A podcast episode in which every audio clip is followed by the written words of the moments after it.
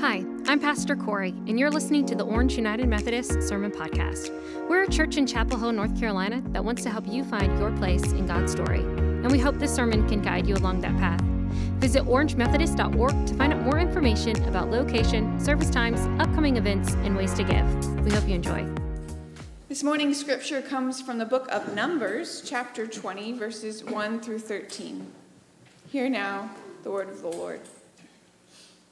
The Israelites, the whole congregation, came into the wilderness of Zin in the first month.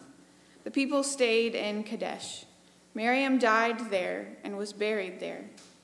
Now there was no water for the congregation, so they gathered together against Moses and against Aaron. The people quarreled with Moses and said, would that we had died when our kindred died before the Lord.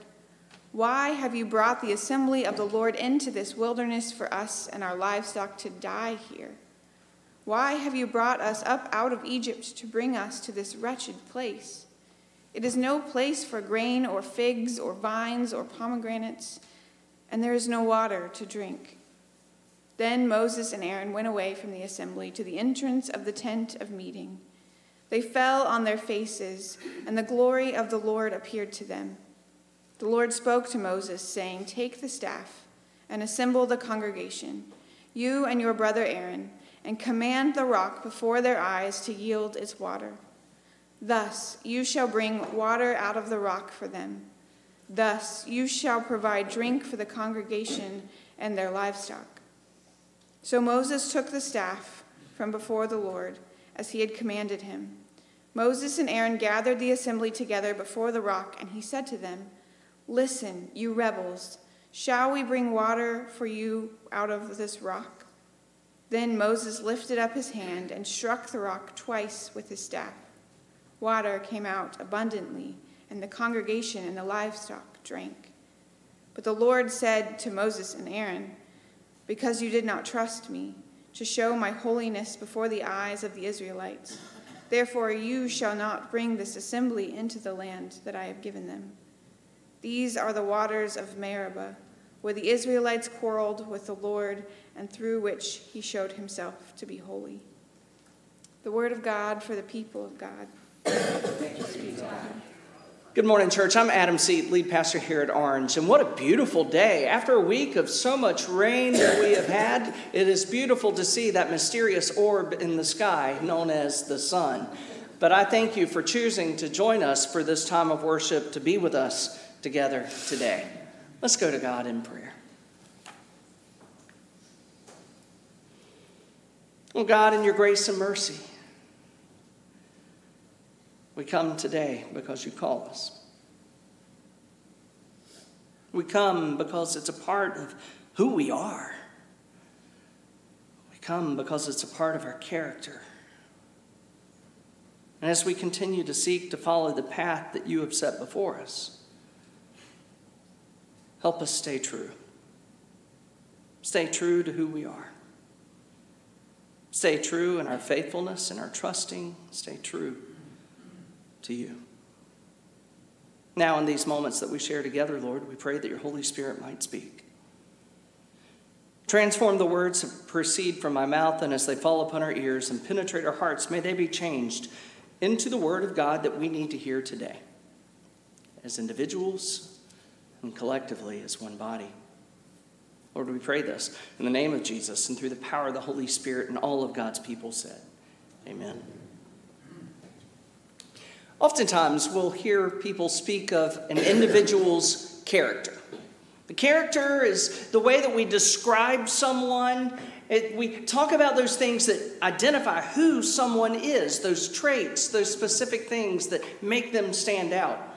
Just this past week, Jennifer and I had an opportunity to fly on Wednesday to Amherst, Ohio. Well, we flew into Cleveland and drove to Amherst in the middle of nowhere, it seems.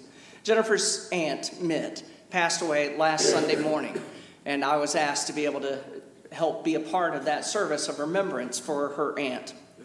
And so on Thursday, as the family gathered together in that funeral home chapel, I was able to speak to the character that defined who Aunt Mitt was her hospitality and the way that she welcomed and loved any and all. That's who she was. That was a part of the defining characteristics of who Mitt Hand was. So we celebrated that and identified that. Character, the definition of character is the mental and moral qualities distinctive to an individual. And when we look at the etymology of that word character, it goes back to the charax, which was a sharp pointed instrument that was used to make a mark, sometimes upon skin to mark an individual, sometimes upon stone to mark as property, sometimes upon wood. It would make these marks that would define whose that item belonged to. Soldiers would receive a mark identifying which army they would be a part of. Property would be marked by these markings, the character. It was identifying the who it was. And when I think of character in the way that we live it out in those marks, I think about if you walk across a grass field, if you walk across it enough times following the exact same path, what happens? The grass dies and it begins to be rutted out. Makes it easier actually to follow the path. As we were in Ohio for a few days this week, we had a chance to go hiking and walking. We saw certain paths that we walked along, but then you could even see certain paths through the woods that the deer would take. You could see those paths, and it would be easy to stay on the path because it had been marked through repeated patterns of walking across that. For me, I believe that we ourselves have character. It's those identifying patterns in our lives, those things that we live out day after day. And today, we're going to take a moment to look at the character of Moses. Now, all of us have character. Some of you are characters. We all are characters. But Moses today, let's, let's think real quick about the character of Moses as we see through the scriptures. When you think about Moses' character, for me, it's really quite simple. God said it, Moses did it.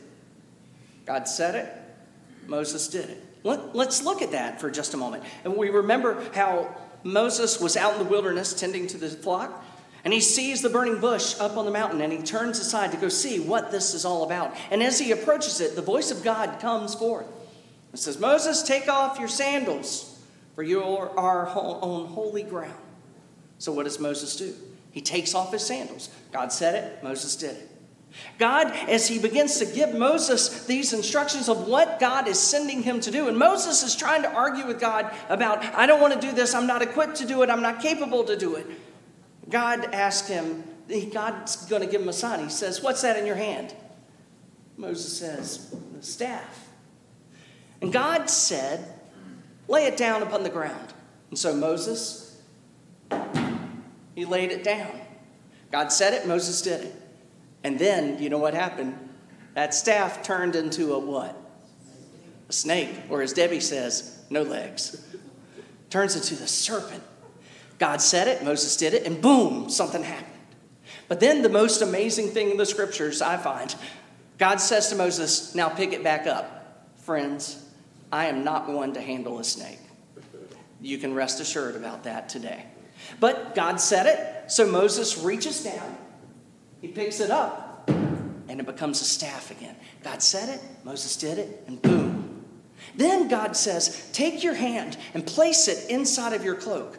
So God said it, Moses did it, and boom, he takes his hand, and when he brings it out, it's covered. It's like white, like snow, leprous. So once again, God says, Now take your hand and place it back in your cloak. God said it, Moses did it, and boom, once again, the hand is transformed back. It's whole once again. God said it, Moses did it, and boom, something happens. Over and over again, God says, Moses, go and tell Pharaoh to let my people go. And so God said it, Moses did it, and boom, well, it didn't happen immediately. But 10 different times, Moses went to Pharaoh. God said it, Moses did it, and boom, God did miraculous things. Ultimately, to the point that God set his people free, allowing Moses, uh, Moses sending them forth. Over and over again, we see these patterns where God said it, Moses did it, and boom, something happened.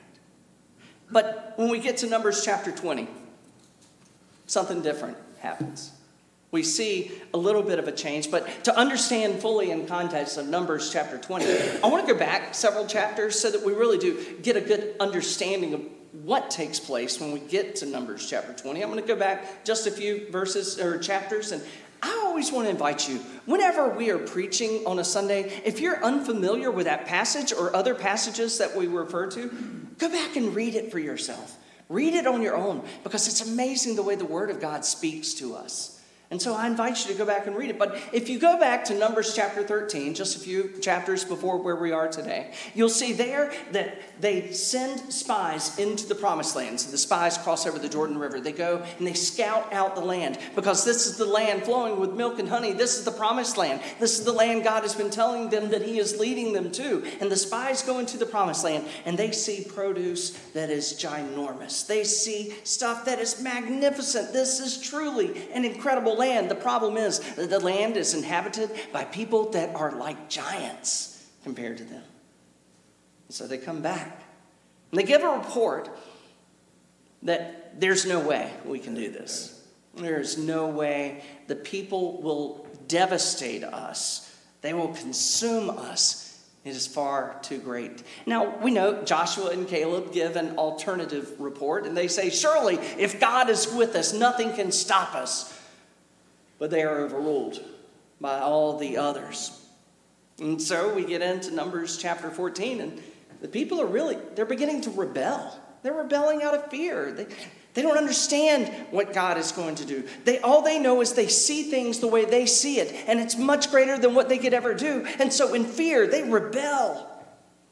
And so, in Numbers 15, God begins to give additional instructions for them so that they may understand what life is truly going to be like when they are faithful and obedient. But we get to Numbers chapter 16, and we've got a group of three people that are not having any of it. They begin to once again try to incite the people against Moses and Aaron.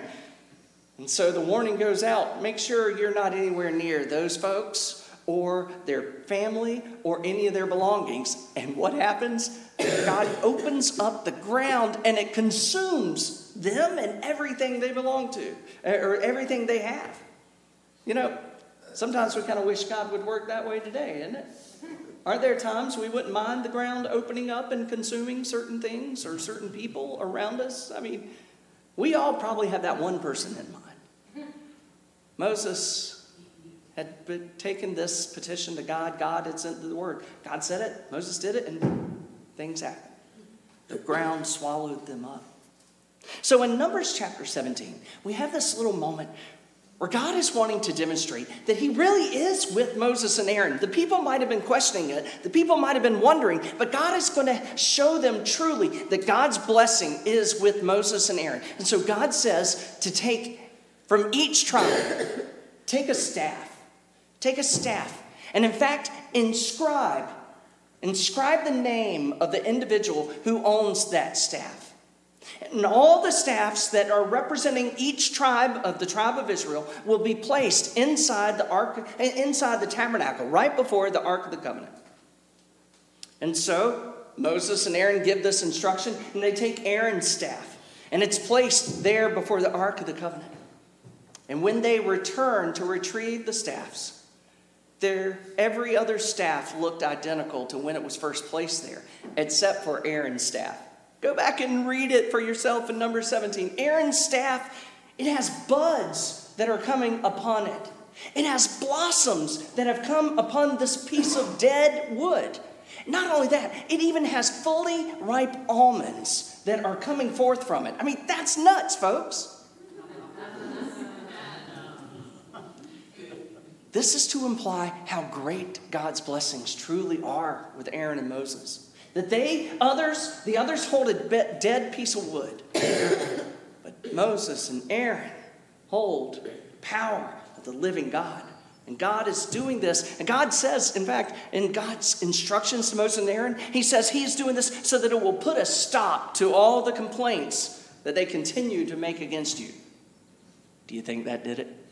Do you think that put a stop to all the complaining? No, no. So that's number 17. Numbers 18, God begins to lay out really some of the responsibilities of the priest.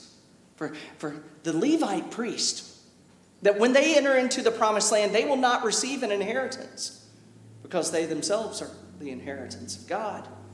They belong to God and God is theirs. They themselves will receive blessings, a tithe that would be given to support them, they would not receive the inheritance. They give all these instructions about the priest, once again, setting up the understanding of this priestly tribe that is set apart for something different. And then we get into Numbers 19. And in Numbers 19, it's a fascinating passage that get, describes the sacrifice of the red heifer. This is to be able to explain to the people that when you sin or when you become unclean, there is a process be made clean, to be made whole once again. And so the instructions in Numbers 19 are that, that it lays out that you would take an unblemished red heifer. They describe how it is to be sacrificed, to be burnt. And then, how once it has been sacrificed and burnt, that the ashes would be taken up and mixed with water. And that water would then be used as an anointing, a washing for when somebody has become unclean. And in fact, the scripture tells some of the ways that they might be made unclean. It says in Numbers 19, verse 11, those who touch the dead body of any human being shall be unclean for seven days. And it describes what is to happen in those seven days. On the third day, they are to wash with this water of the red heifer sacrifice. And then on the seventh day, they are to once again be washed, to be purified with the priest and then they would be made clean. You know, in the scriptures, when somebody is made unclean, you know what happens, right? Uh, they, they have to be separated from the society, they have to be separated from the camp. I mean, we can understand this, right? I mean, we just have come through the COVID pandemic. We're still in it. And if you've been exposed, you have to do what? Isolate. You have to be removed from everyone else so it doesn't spread. And so we have this instruction that is given if you touch a dead body, in fact, if you read through 19, it goes on even more. Not just touching a dead body, touching the tent, touching their belongings, touching the grave of those that have died, you would be made unclean. And that means if you touch the dead body, if you touch their belongings, if you help prepare the body for burial, if you stepped or touched a grave, you were made unclean for a period of seven days. On the third day, you would have to be washed with the water of the red heifer sacrifice. And on the seventh day, once again washed, and then you could be brought back into the community. And then we get to Numbers chapter 20. In Numbers chapter 20, as Pastor Sarah read that scripture, it identifies where they are. But you pick up very quickly. It says that there Miriam died and was buried. Hmm. Miriam, the sister of Aaron and Moses. Miriam, the many times the one that is right there alongside them, the one offering counsel, the one that offering comfort in their times of frustration. Miriam, their beloved sister, has died. We know about Miriam because when they crossed the Red Sea, Miriam's song, the song of Miriam, is shared for all. This song of jubilation. Miriam has died. And you know, when we experience death of a loved one in our families, what happens? People surround them. We don't let folks be alone, right? We come alongside. I mean, we experienced that this week in Ohio. We had so much food from the community that was brought. We were having to take some of the food from the house of our family, of the cousins and, and Uncle Rod, and take it to the VRBO that we were staying in because it was so much food. People were surrounding this family, offering comfort and hope. In fact, the scriptures even say that when someone dies, that those that are grieving are not to be left alone. But the scripture says that Miriam died and was buried. Once again, Moses' sister and Aaron's sister. This comes right on the heels of receiving this word from Numbers 19. I can't help but think this was intentional to be put here. Moses' sister dies. And knowing what I feel like I know about Moses, I can see Moses wanting to hold his sister's hand one more time wanting to embrace the body of his beloved sister, knowing that that would make him unclean. Scripture doesn't tell us this, but I can't help but think that there's a reason that it says this right here that Miriam died and was buried. But I can't help but think that Moses and Aaron very likely were right there with her, taking care of her possessions, taking care of her belongings, taking care of her tent, making them unclean. And so, in the time that those who are grieving are supposed to be surrounded by the community of faith, by surrounded by family, by sur- being surrounded by those who are beloved, they have to be removed from the community. They would have had to have been separated. So, on the third day, they would have been washed with the water of the red heifer sacrifice. On the seventh day, they would have been washed once again. And they come back into the community. And they come back to a community of open arms. Moses, I'm so sorry for your loss, right?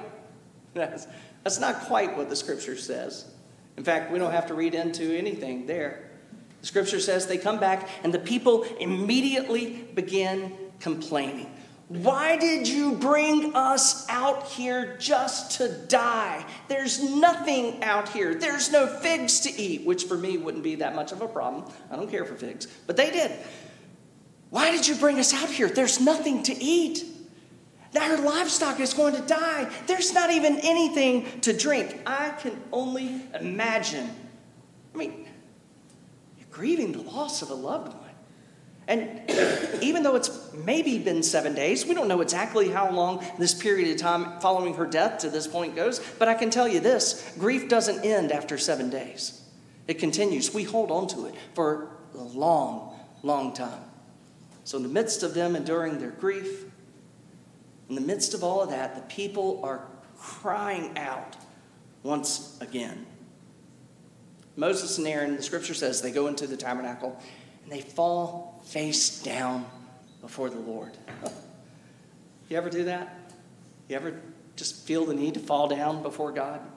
God, what are you doing? I don't understand. I can only imagine the questions, the fear, the frustrations. I, they were overwhelmed and they fall down before the Lord. And God, I can just picture God speaking in such a loving, compassionate voice. Because God knows the reality of the hurt that they have endured the death of Miriam, and now this questioning once again. God says, you know what? Take your staff, raise it up, and speak to the rock, and I will bring forth water for all of the people. So Moses and Aaron leave the, the tabernacle. I always loved that line. I couldn't help but still snicker as Sarah read it. Moses addresses the people Listen, you rebels. I can just picture him having a little twist in the way that he said it. Listen, you rebels. Shall I bring forth, shall we bring forth water from this rock for you? And he takes the staff. God told him to speak, and he would bring forth water. But that's not what he had experienced before, right? The first time, we just talked about that passage of scripture last week. The first time, God said, Take the staff, the staff that you had used to cross the Red Sea, take the staff and to strike the rock, and water would be brought forth. But Moses, this time, he's told just to speak. But Moses takes that staff, and I can only imagine the anger, the frustration, everything that has been built up within him, and he takes that staff and he strikes it. Probably a little more violently than what I'm doing. Not just once, but twice and water begins to come forth. You know, he didn't quite do what God had told him to do. It used to be God said it, Moses did it, and something happened. This time it's a little bit different. This time God said it, Moses didn't do it, and still something happened. But the end did not justify the means. For God speaks to Moses and Aaron, because you have not trusted me because you have not trusted me to do this new thing, you're forbidden from entering into the promised land. You know, the end still resulted. We still had water coming forth for the people and for their animals, for the livestock. The water still came forth, but the end did not justify the means. We live in a world that many times we try to justify the means. We try to justify that, that the end does justify the means. I mean, we do it all the time. I have seen people that have lied on their resume to get a job that they feel that they are truly qualified for, but they feel that they won't get it if it doesn't have certain things.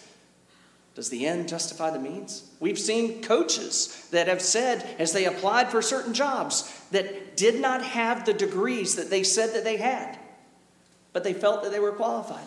But because they lied, the end did not justify the means.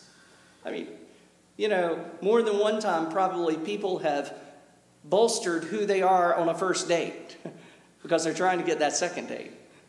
And so they might make out how much money they might make or how powerful or influential they are. But the end does not justify the means. We see it in sports with corked bats or a spitball or even a scuffed ball, athletes taking steroids, but the end does not justify the means. They're getting out of character. They get out of path, off the path. Underreporting on our taxes, certain things. Maybe I'm stepping on toes. the end does not justify the means. We take shortcuts, but the end does not justify the means. Now think about how there have been times the people have used the Word of God to achieve a means, and they have taken the Word of God and twisted it in such a way just so that they could achieve a certain end. I mean, this book has been used to justify slavery. This book has been used to help hold people in bondage. I'm sorry, but I do not believe that that's the end that God seeks. The Bible has been used to keep women silent in the church, as we've seen in the news once again this week. But the end, they are seeking an end of keeping women silent in the church. But, friends, if you don't believe that women don't have a voice in the church, then you clearly have not met Pastor Sarah or Pastor Corey. Amen? For they certainly have a calling that has been put upon them, an anointing of God, and they are truly those that speak prophetic words into our lives and demonstrate to us what the love of God. And we would uh, not know that had God not set them, called them to be his representatives. But people continue to take God's word to achieve an end that they seek, not an end of God. God brought forth water from the rock. But it's because of God's grace, grace, gracefulness. It's because of God's graciousness. It's because God's faithfulness. Even when Moses fell off the path, even when Moses fell out of character. We do that. We sometimes fall out of character. We go against the character that has been ingrained within us. It's easy to do. Several years ago, Jennifer and I wanted to meet with a financial planner because we knew that we had student debt that we wanted to pay off. And I don't know if you're aware of this, but law school and then divinity school are both expensive. And so we incurred that debt. We wanted to pay off that debt before our children went to college and had that debt to help incur. So we met with a financial planner because we wanted to be able to, to pay off our student debt, prepare for our children to go to college, and then ultimately prepare for retirement before the age of 80. And so we hope. Uh, and so we met with this financial planner. We brought all everything that we had. We brought all our statements, we brought all our bills, we brought everything that we knew that we had, our assets, and we laid it all before the financial planner. And the planner worked through everything and set up another appointment. And we went to meet. And the planner said, uh, he brought out all these graphs and these representations of everything, pie charts he said, You know what? I have figured out that we're going to be able to meet all the goals that you have. We're going to be able to pay off your student debt. We're going to be able to pay off your children's college, get it ready so that they're going to be able to go off. We're going to be able to have it so that you can retire before the age of 95. And we're going to, we hope still sooner, but we're going to be able to reach all of these goals. There's just one thing that we've got to do. See, this line item called charitable contributions. If we could take that and apply that to paying off this debt, and then apply that to this, and then applying it to this, then we'll be able to reach all of your goals. that sounded nice, but that would be against our character. That would be against who we were. For to us, that was not a charitable contribution. To us, that was a tithe. To us, to us, that tithe was a representation of our response to what God has already provided. To us, that tithe was a representation of us demonstrating the same generosity that God had demonstrated unto us. To us, that tithe represented a way of being able to provide for children such as our own, to be able to hear about what it means to follow Jesus Christ from someone other than their parents. To us, that tithe represented a place that for all people, for the lost, the least, and the last to be able to find that they too are beloved. That tithe we saw as a resource that was going to be able to help change lives. That was not a means that we were going to utilize to achieve an end. We were going to stay true to our character, and I have never once regretted it.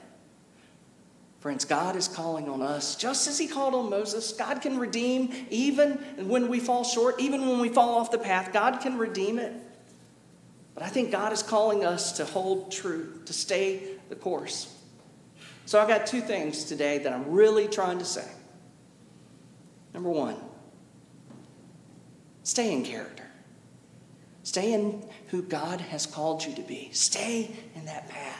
Continue to trust the means that God has laid before you. Stay true. The second thing, maybe you've fallen off the path. Maybe you've fallen off the path so much that you've created a whole nother path that is apart from the way that God has called you. Come back. Come back. Repent. Turn back. Be brought back into the path that God has laid before you. Come back. God can redeem, as we just sang a few moments ago. God can redeem when we come back to Him. So today, test our character. How are we identified? May we be identified for those that always stay true to what God has called us to. Let us pray.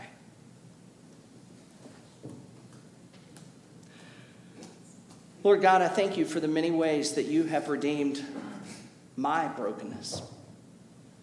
I thank you for the way that you are always at work, offering us hope. Today, may you give us that encouragement to continue to stay true to you, to stay true in the ways that you have called us to, that we would be faithful in the way that we serve you. But God, may we also, for those that might have fallen off the path, maybe even created a new path apart from your will, God, help us to see that there's a way back. That you are a God that would let nothing separate us from your love. So there is a way back. So may we repent, turn back to you, and walk in the path that you set before us. God, we pray this today. In the name of our Lord and Savior, Jesus Christ, and through the power of the Holy Spirit. And all of God's people said, Amen. Amen. Thanks for listening to this week's sermon. Please join us again next week. In the meantime, you can find us online at orangemethodist.org.